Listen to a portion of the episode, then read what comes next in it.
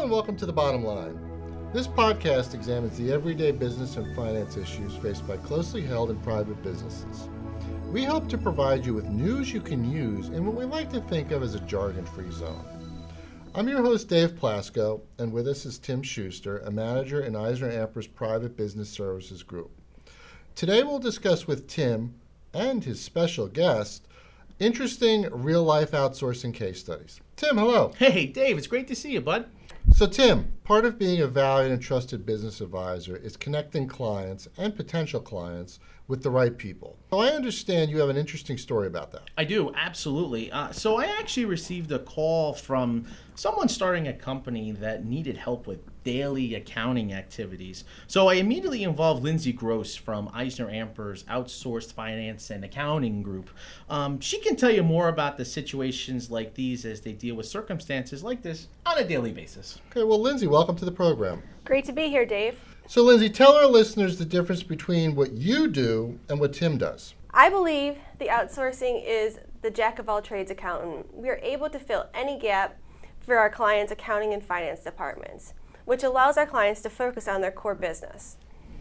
Okay, so give us a sense of the type of companies you work with, you know, as far as industries and sectors and so forth.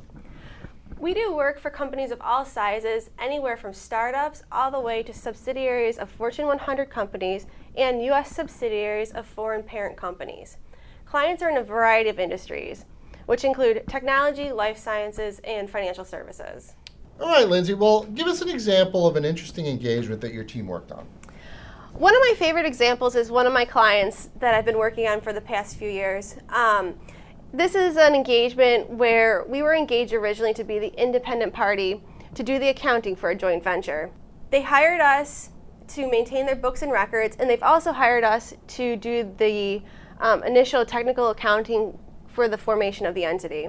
Since inception, we've uh, provided them their monthly closes, and we act as in part as their controller CFO. Over the past three years, this company has relied on Eisner Amper because they've experienced significant growth. For any transactions they're trying to decide if they should take on, they come to Eisner Amper, get our input as to what the implications will be for the company financially. Okay. Um, you must have another example you could share with us. Yeah, another one of our clients is a U.S. subsidiary of an Italian pharmaceutical company. When they opened their U.S. subsidiary a few years ago, they hired us to maintain their books and records as they didn't want to incur any overhead costs in the U.S. for this.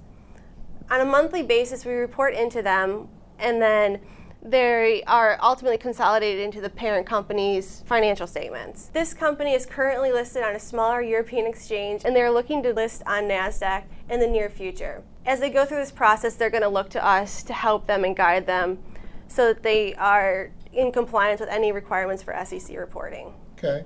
Give us the bottom line on what differentiates outsourced finance and accounting from private business services. I think that dif- what differentiates outsourced finance and accounting from private business service is outsourcing is going to allow companies to control their overhead costs by engaging Eisner Amper to fill their gaps in their accounting team without taking on additional employees who may not be fully utilized during the year. Um, we can work with management and to support them with any type of operational needs that they need on a continuous basis. Okay, well, thanks, Lindsay. That, that gives us a good flavor for the, the yin and yang of outsourced and business advisory services. You bet, Dave.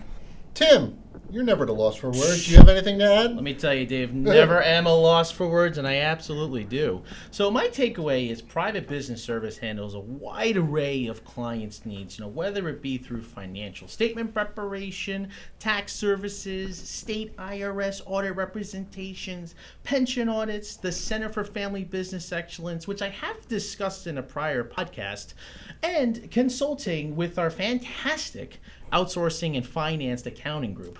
So there really isn't an area that the of the umbrella that PBS or private business service does not cover. Okay, sounds good. Well, we can't forget one of your New Jersey Historical Society fun facts, how oh, can we? Let me tell you, I'm looking forward to this one because this is a bit of an odd story. So, near the end of the Civil War, Abraham Lincoln's son, Todd Lincoln, was purchasing a train ticket in Jersey City. When he accidentally was pushed off the railway tracks when a train was arriving. Todd was saved by a Good Samaritan. That Good Samaritan was Edwin Booth, John Wilkes Booth's brother.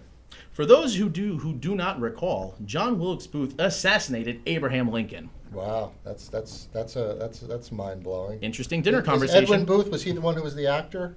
Uh, no, that was John Wilkes was the actor. Okay, because I know he had a brother who I think was act, an Mm-hmm. actor. That maybe that's another one. I don't know, but in, interesting nonetheless. Absolutely stirring conversation, I say. Okay. Well, thanks again for, to you both for this valuable information, Our pleasure. and thank you for listening to the Bottom Line as part of the Eisner Amper podcast series. Visit EisnerAmper.com for more information on this and a host of other topics, and join us for our next Eisner Amper podcast when we get down to business.